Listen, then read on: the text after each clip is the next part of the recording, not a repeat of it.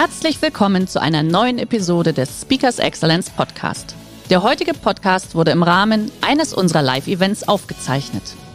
Hier ein Tipp zum Beginn der heutigen Folge. Schau doch gerne mal auf unsere Excellence Academy vorbei. Hier findest du rund um die Uhr eine große Auswahl an exklusiven Online-Videokursen von hochkarätigen Speakern. Den Link dazu findest du in der Beschreibung. Jetzt aber viel Spaß beim Anhören.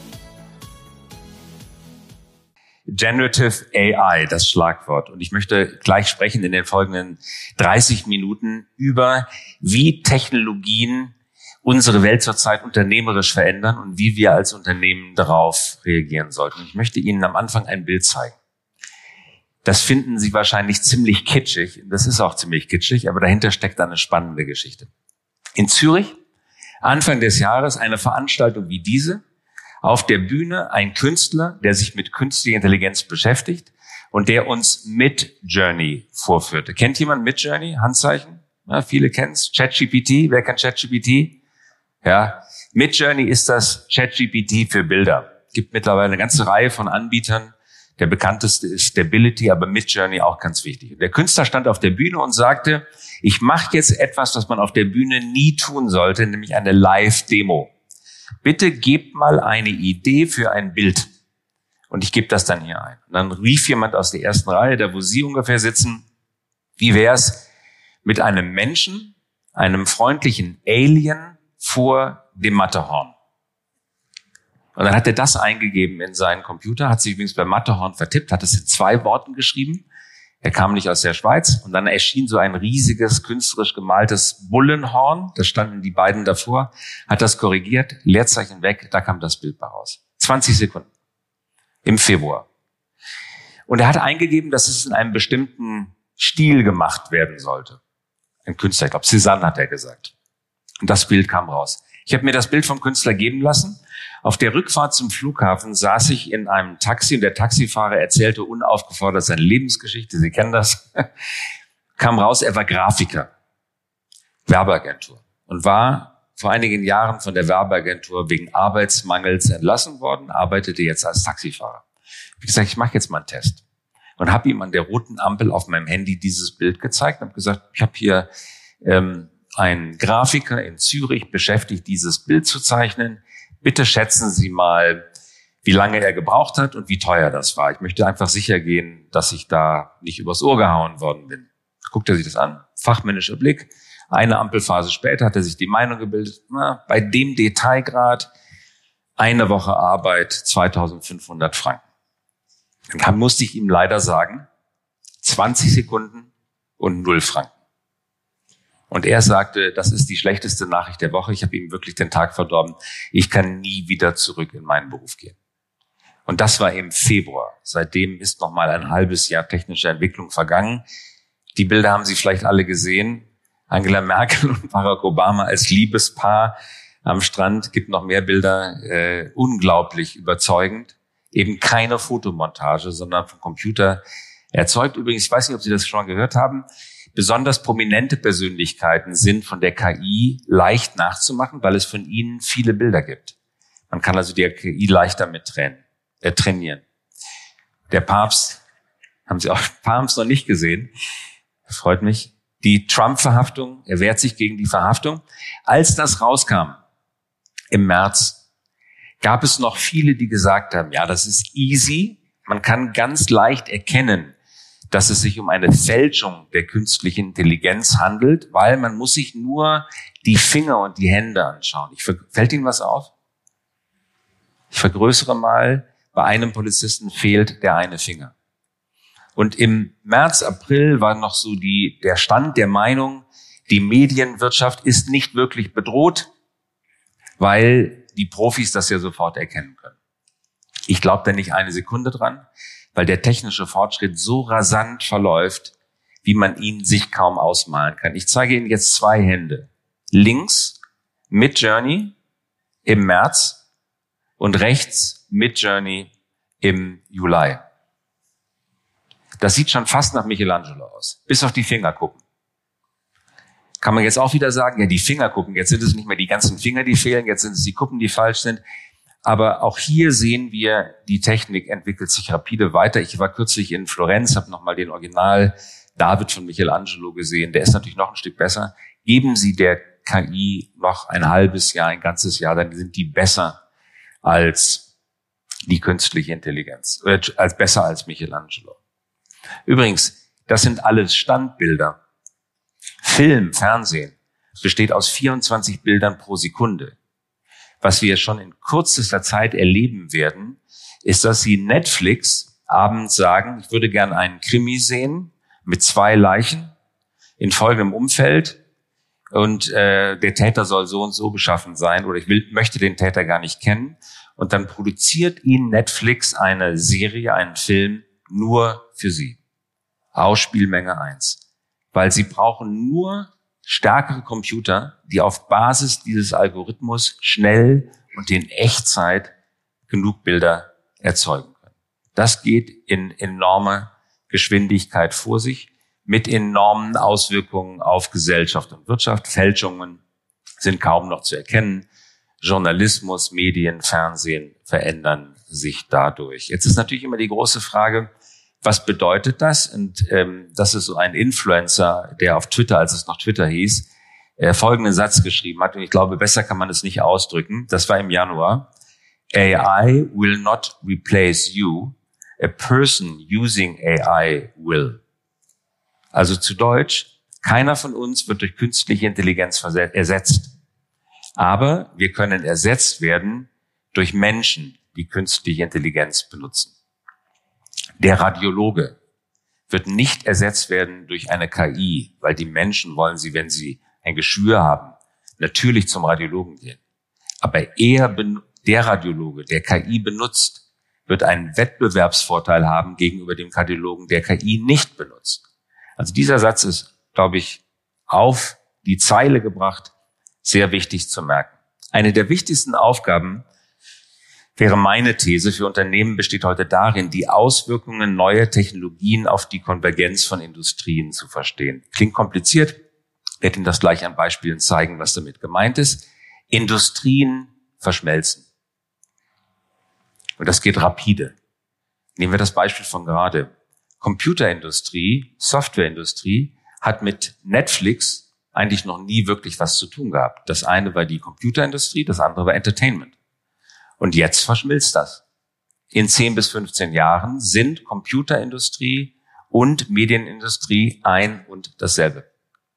Weil sie mit natürlicher Sprache ihrer Fernbedienung sagen, was ich gerade geschildert habe. Ich möchte einen Film sehen und der wird nur für sie gemacht. Das muss man ein bisschen verstehen. Man soll ja bei Veranstaltungen wie diesen auch gerne von persönlichen Fehlern reden. Ich verrate Ihnen jetzt, weil wir ja unter uns sind, den größten Fehler, den ich je gemacht habe in Unternehmensstrategie. Und das ging um Google. Da war ich noch bei Bertelsmann, Gruner und Jahr, dem Zeitschriftenverlag in Hamburg. Und die Aufgabe war, das ist die erste Google-Suchseite, die Älteren unter uns können sich noch dran erinnern, die Aufgabe war, die Frage zu beantworten, ob Google ein Wettbewerber für Verlage ist, ja oder nein. Und ob wir deswegen handeln müssen. Halbjähriges Strategieprojekt, 5 Leute, ich durfte das leiten. Ergebnis war, nein, ist kein Wettbewerber. Warum? Weil für uns sah das aus wie gelbe Seiten. Ja, ist eigentlich auch wie gelbe Seiten. Damals waren das einfach nur Suchwort eingeben und dann kamen 10 Hinweise auf Drittseiten vor, New York Times, Washington Post, Otto-Versand oder was auch immer. Und da konnte man dann hingehen. Und wenn man hingegangen ist digital, hat man auf deren Seite gewechselt. Also eigentlich fanden wir eine Art gelbe Seiten. Gruner und Jahr verlegt aber keine gelben Seiten. Und deswegen kein Wettbewerber. Fundamentaler Irrtum. Warum?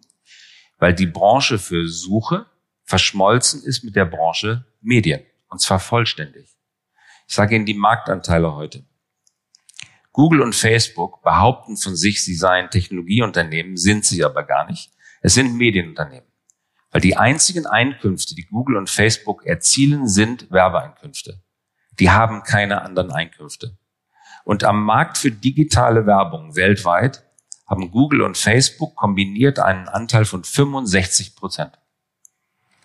Und alle traditionellen Medienhäuser zusammengenommen, Fernsehen, Rundfunk, Zeitung und Zeitschrift, weltweit, haben weltweit einen kombinierten Marktanteil auf diesem Markt von 5%. Also die beiden, von denen wir geglaubt haben, sie seien keine Wettbewerber, dominieren diesen Markt heute mit 65% und alle anderen, die glaubten, es seien keine Wettbewerber, ja, haben nur noch 5% Marktanteil. Und die restlichen 30% sind Neugründungen, die keine traditionellen Verlage sind, die das ein bisschen besser verstanden haben. Gesundheit. Also so kann man sich irren. Meine Lehre aus dieser Phase war, unterschätze niemals Branchenkonvergenzen. Es fallen Industrien zusammen, die vermeintlich nichts miteinander zu tun haben. Ich will nur ein einziges Chart zu Springer zeigen, gerade schon angedeutet. 2006 hatten wir einen Digitalanteil von 0,2% am Umsatz und Ergebnis und heute sind es knapp 90%. Das Besondere daran ist die linke Seite. 2006 waren wir schon seit 12 Jahren im Internet unterwegs, hatten enorme Reichweiten aufgebaut, hatten mehr Leserinnen und Leser online als in Print und haben damit aber überhaupt kein Geld verdient, weil wir die Geschäftsmodelle nicht verstanden haben. Und 2006 haben wir die Strategie geändert und haben die Kannibalen, die uns angreifen und zerstören wollten, umarmt, statt sie zu bekämpfen. Stepstone. Die meisten von Ihnen kennen vielleicht Stepstone, gehört zu 100% zu Axel Springer. Was hat Stepstone vorgehabt? Sie wollten die Stellenanzeige von den Zeitungen, dort immer sehr profitabel, kaputt machen und ein eigenes digitales Portal aufzubauen. Sie waren sehr erfolgreich im Kaputtmachen. Die Stellenanzeigen sind aus fast allen überregionalen Zeitungen fast vollständig verschwunden. Ist heutzutage alles bei Stepstone. Also die waren damit erfolgreich. Wir haben zum Glück für uns entschlossen, uns erst an ihnen zu beteiligen und sie dann vollständig zu kaufen. So dass wir heute so viel Geld mit Stellenanzeigen verdienen wie nie zuvor.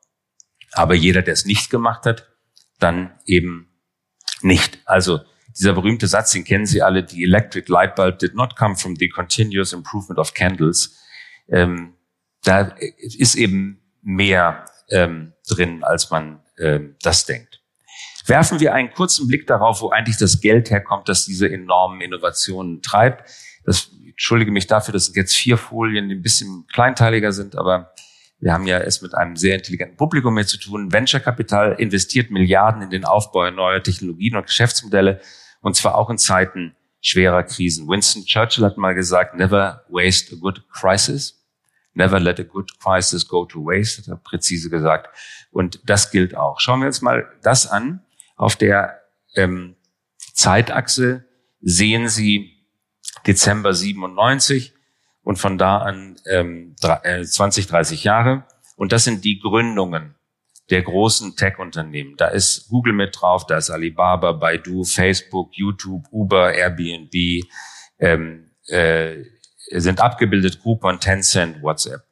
Und Sie sehen die beiden vertikalen Linien, das sind die beiden großen Krisen. Das ist die Dotcom-Krise und das ist die Lehman Brothers-Insolvenz. Und viele dieser Unternehmen hatten das Pech, mitten in diesen großen Krisen gegründet worden zu sein. Wie haben sich jetzt die Geldgeber, die sind finanziert durch Wagniskapital, verhalten? Die Wagniskapitalgeber haben mitten in der Krise Geld in die Finanzierungsrunden dieser Unternehmen gesteckt. Schauen Sie mal Google. Die erste Finanzierungsrunde, die bekommen haben, die sogenannte Series A, die war unmittelbar nach dem Platzen der Dotcom-Krise. Vielen anderen Unternehmen ist es ähnlich gegangen. Die lassen sich einfach nicht so leicht abschrecken. Hier übereinander gelegt haben wir die Entwicklung von DAX und Dow Jones oder S&P 500, glaube ich, ist es. In Türkis und in Gelb und in Rot drüber gelegt ist das aggregierte investierte Wagniskapital. Also die Summe alles Wagniskapitals, das weltweit in dem Jahr ausgegeben worden ist. Und Sie sehen, die Dotcom-Bubble hat zu einem Rückgang der roten Linie geführt, aber nicht auf Null.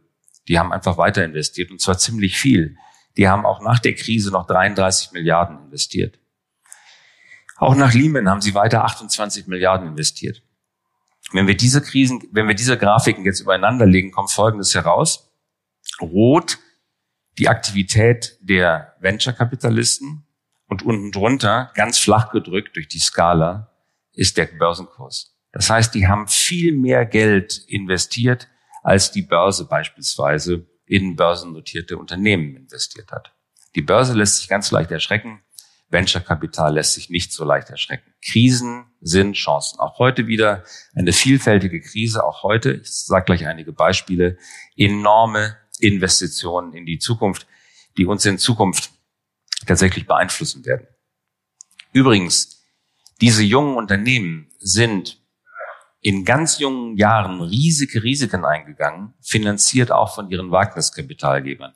Ich weiß noch, als Google YouTube gekauft hat, für 1,6 Milliarden. Da waren die, ein paar Beispiele sind hier aufgelistet, unglaublich in der Kritik, weil viele gesagt haben, viel zu teuer. Noch intensiver war die Kritik, als Facebook 19 Milliarden für WhatsApp ausgegeben hat. 2014 war das. Riesenkritik, zu teuer.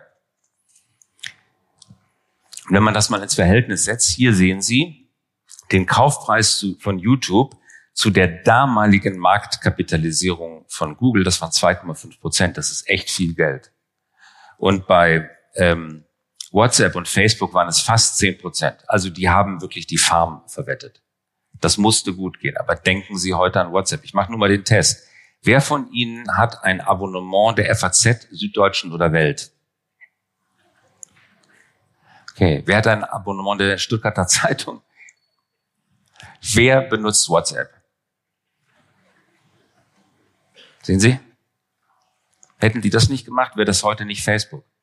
Wessen Kinder benutzen Instagram? Wer benutzt selber Instagram?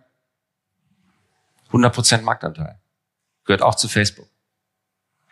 Unglaubliche Innovationen mit großem Mut geschaffen. Ich will Ihnen jetzt ein Beispiel für Branchenkonvergenzen zeigen und ich nehme mal ein Beispiel, das einfach sehr plakativ ist und das ich persönlich sehr liebe. Ich interessiere mich persönlich sehr für Raumfahrt. Ich investiere auch für Raumfahrt, habe einen Fonds für Raumfahrt mit Kolleginnen und Kollegen aufgelegt. Da passiert nämlich im Augenblick sehr viel. Das überspringe ich mal aus Zeitgründen. Was Sie hier sehen, ist die Falcon 9 von SpaceX. SpaceX gehört Elon Musk. Die Falcon 9 ist die beste und größte Rakete, die jemals kommerziell genutzt worden ist. Sie haben vielleicht in der Zeitung gelesen, dass Europa zurzeit keine eigene Rakete hat.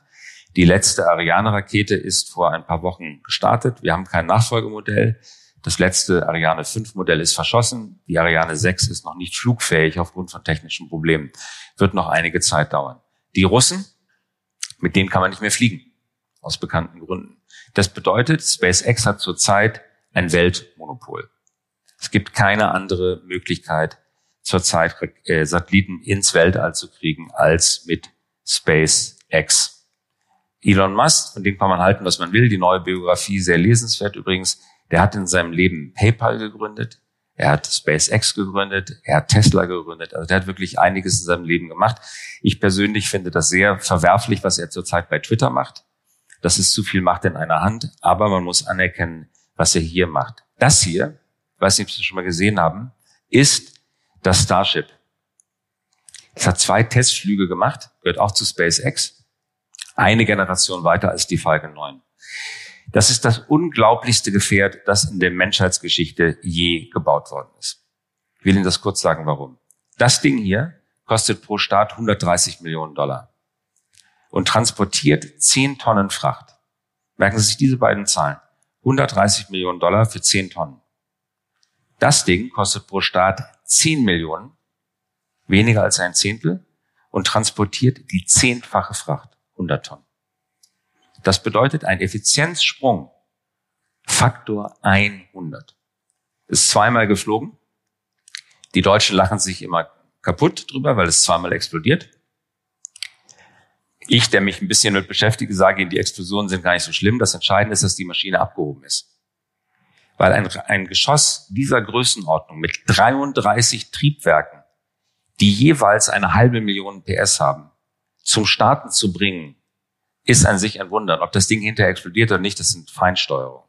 Im Übrigen sind es keine deutschen Overengineer, die das Ding so perfekt bauen wollen, dass es automatisch bis zum Mond fliegt, sondern die testen im Weltall. Die Explosion gehört mit zum Programm. Die starten einfach los. Und dieses Gerät wird die Welt verändern. Das ist eine Animation. Sie kennen vielleicht Starlink. Wer von Ihnen hat schon mal von Starlink gehört? Starlink. gehört auch Elon Musk. Der gehört zu SpaceX. Starlink sind Satelliten, die die Erde auf niedrigen Umlaufbahnen überfliegen und ihnen auf jedem Fleck des Erdbodens 5G liefern, heute schon. Können Sie in Deutschland kaufen, Antenne kostet 4,99 €, Monatsabo 99. Damit haben Sie an jedem Ort in Deutschland perfekte Konnektivität. 5G für die Experten und Ihnen 20 Millisekunden Latenzzeit reicht für sehr, sehr viele Anwendungen. Mit dem Starship, werden diese Satelliten noch schwerer, noch leistungsfähiger werden und Sie können sie noch besser überall auf der Erde empfangen. Das ist eine Animation, in Wahrheit ist das noch dichter. Zurzeit, während wir reden, umkreisen 7.500 Satelliten die Erde. Davon gehören 5.000 einem einzigen Mann, Elon Musk, dieses Netzwerk. Der hat einen Marktanteil von etwa 66%. Wenn der ausschaltet, wie er es manchmal ja tut, siehe Ukraine, dann ist aus. Seine private Entscheidung. Das Ding kommt bis zum Mond. Ich weiß, das klingt jetzt wie Science Fiction, aber merken Sie sich den heutigen Tag. Die Mondbesiedlung beginnt, sowie das Ding fliegt. Die Chinesen haben angekündigt, 2030 die erste bemannte Mondstation operativ zu haben und die werden es hinkriegen. Und mit dem Starship werden es die Amerikaner auch hinkriegen, während wir zurzeit keine eigene Rakete haben. Also es fliegt bis zum Mond, es landet senkrecht auf seinem Hinterteil und kann danach auch wieder starten. Welche Auswirkungen, jetzt bin ich wieder bei Industriekonvergenzen, hat das? Landwirtschaft. Wir verwenden viel zu viel knappes Wasser und viel zu viel Pestizide für die Landwirtschaft. Warum? Weil wir blind und unintelligent Wasser und Dünger ausbringen und Pestizide. Das kann man aus dem Weltall viel präziser sehen. Moderne Satelliten fliegen sehr tief, 1.000 Kilometer hoch nur. Ein klassischer Kommunikationssatellit steht auf geostationärer Position 36.000 Kilometer Höhe. Klassische Satelliten 36.000 Kilometer Höhe. Moderne Satelliten 1.000 Kilometer Höhe. Und die sehen, Pixelgröße ist ungefähr so groß auf der Erde, von jeder einzelnen Pflanze auf dem Feld, ob sie jetzt gerade Wasser braucht oder nicht, oder Dünger. Und von dort aus geschaltet wird Wasser- und Düngerversorgung, sodass sie in Zukunft nachhaltige und produktive Landwirtschaft zur Ernährung von Menschen nur noch betreiben können, wenn sie auf Daten aus dem Weltall zugreifen. Was wir da also sehen, ist eine Branchenkonvergenz. Agrar ohne diese Satellitentechnik wird kaum noch möglich sein. Automobil. Wir sind in dem deutschen Silicon Valley für Autos, Stuttgart. Autonomes Fahren wird nicht mehr lange auf sich warten lassen. Ich kann Ihnen nicht das genaue Datum sagen, aber es kommt. Level 4. Diese Autos werden untereinander kommunizieren, aber sie werden auf das Weltall angewiesen sein. Das ist ein Punkt, den viele Konzerne hierzulande noch gar nicht verstanden haben. Warum? Um autonomes Fahren im Auto zu ermöglichen, brauchen Sie einen Chipset, der ungefähr $1.000 kostet. Das können Sie aber in ein Auto nicht einbauen, weil in ein modernes Auto heutiger Machart, wo so Scheibenwischer rauf und runter, Licht an und aus mitgesteuert wird, da kosten die Chips so $50 bis $70. In Zukunft, um autonomes Fahren bewältigen zu können, werden es ungefähr $1.000 sein. Und das ist nicht bezahlbar. Und deswegen wird die Intelligenz wahrscheinlich ins Weltall verlegt werden. Das heißt, die Autos kommunizieren untereinander, sehen Sie hier auf der schematischen Darstellung, aber auch mit den niedrig fliegenden Satelliten. Dort sind dann die Rechner und die geben dann den Befehl anhalten, kleines Kind mit Ball läuft auf die Straße, muss gebremst werden. Branchenkonvergenz, Umweltschutz. Aus dem Weltall erkennen Sie Methanemissionen sehr gut. CO2-Emissionen, kommen Karten wie diese bei heraus. Also eine Fabrik zu betreiben, Pipelines zu betreiben, wird nicht mehr möglich sein, ohne Daten aus dem Weltall zu haben. Waldbrände, wir haben es ja jetzt gerade erlebt, Waldbrände haben das Problem, die sind sehr schwer zu löschen, wenn sie einmal ausgebrochen sind. Lösung, löschen, bevor sie ausbrechen. Wie ist das möglich? Indem man den Trockengrad jedes einzelnen Baumes aus dem Weltall erkennt und vorhersagt. Also auch Feuerwehr oder Hochwasserschutz, wie wir auf dem nächsten Bild sehen, wird ohne Daten aus dem All nicht mehr wirklich möglich sein. Branchenkonvergenz. Es betrifft jede einzelne Branche. Das ist jetzt nur das Beispiel Weltall. Wir haben heute nicht die Zeit, über Biotechnologie zu sprechen oder künstliche Intelligenz zu sprechen. Es betrifft aber jedes Unternehmen. Ich will zum Abschluss noch einmal kurz zeigen, wie das jetzt wieder Elon Musk, man kann, wie gesagt, ich sehe ihn persönlich auch sehr kritisch, denken Sie nicht, ich würde ihn verherrlichen wollen, aber nur am Beispiel Tesla einmal zeigen, wie der das durchdekliniert. Das Model 3, ich persönlich fahre den auch, bin sehr zufrieden mit dem Auto. Er ist ein sehr großer Stromhändler geworden. Nirgendwo laden Sie ein Elektroauto so einfach auf wie bei Tesla. Überall anders muss ich Karten vorhalten, funktioniert nicht, Apps runterladen, mitten in der Nacht im Regen irgendwelche Daten auf meinem Handy eingeben. Einfach nur anstrengend. Bei Tesla reinstecken, fertig. Das Ding erkennt das Auto, bucht automatisch vom Konto ab. Das sind mittlerweile ziemlich viele Autos. Tesla Model 3 ist zurzeit das meistverkaufte Auto in Europa. Tesla Y, Tesla Model 3 kommt schnell hinterher. Das führt viel Strom. Das heißt, er betritt eine andere Branche, nämlich den Stromhandel. Hier ebenfalls Tesla-Produkt, Solarzellen auf dem Dach plus die Speicherstation hier rechts, die Powerwall. Ja, also wenn man einmal den Strom bezahlt hat beim E-Werk, dann merkt man ganz schön teuer. Also kann es sich lohnen, das da aufzubauen. Wieder andere Branche, nämlich Batteriebranche und Solarzellenbranche. Andere Branchen haben nichts miteinander zu tun. So sieht das dann aus, wenn Sie es laden. Zum Abschluss einige Schlussfolgerungen. Schlussfolgerung Nummer 1. Neue Technologien erzeugen den sogenannten White Space. White Space ist das Gegenteil bereits besetzter Märkte. Also jeder kennt das, auf besetzten Märkten Marktanteile erobern zu müssen, ist echt anstrengend. White Space, neue Märkte, wie einige habe ich ja hier gezeigt, erzeugen ein komplett weißes Blatt Papier, auf dem man sich neu positionieren kann.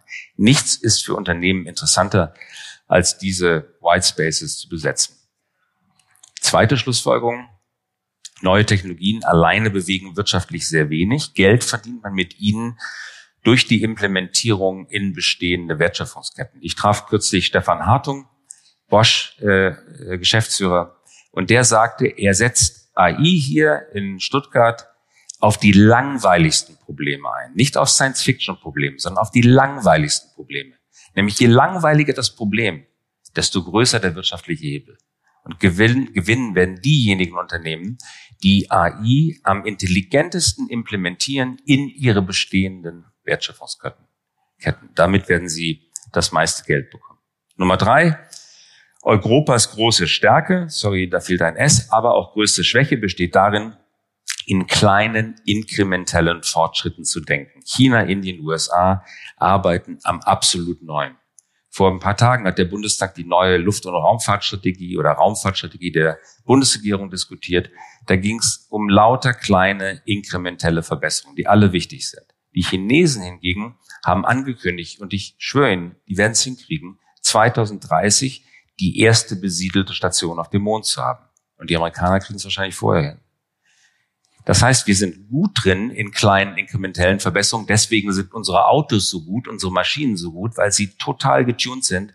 Aber es gibt noch diese andere Disziplin, die großen, weiten Würfe. Und ich glaube, man muss sich nicht für das eine oder das andere entscheiden. Man kann beides miteinander kombinieren. Wer beides kann, der gewinnt. Im Augenblick halten wir uns aus diesem Spiel der großen Würfe aber heraus. Und letzter Punkt.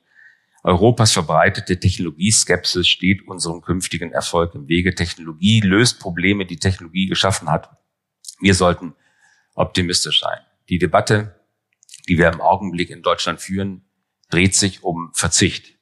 Wir können die Welt nur retten, wenn wir aufhören, uns regelmäßig zu duschen. Und wenn wir uns duschen, soll es bitte kalt sein. Und warum denn duschen? In nasser, kalter Waschlappen tut's doch auch.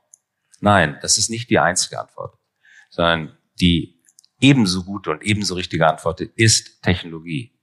Wir können Technologien erzeugen, mit denen wir, ohne verzichten zu müssen, den Planeten trotzdem nachhaltig besiedeln. Und das, wir sind in Stuttgart, wir sind in Baden-Württemberg, wussten die Baden-Württemberger, die Schwaben schon immer. Ja, Technologie erzeugt Probleme, aber diese Probleme werden durch neue Technologie beseitigt. Ein bisschen paradox, Technologie beseitigt die Probleme, die Technologie geschaffen hat, und das geht immer weiter so. Und das ist eigentlich ein sehr aufregendes Spiel mit vielen unternehmerischen Chancen. Ich danke für Ihre Aufmerksamkeit. Der heutige Vortrag hat dir gefallen? Dann schau dich doch gerne auf unserem Kanal um oder sei live bei einem Forum dabei. Weitere Informationen findest du in der Beschreibung. Bis zum nächsten Mal.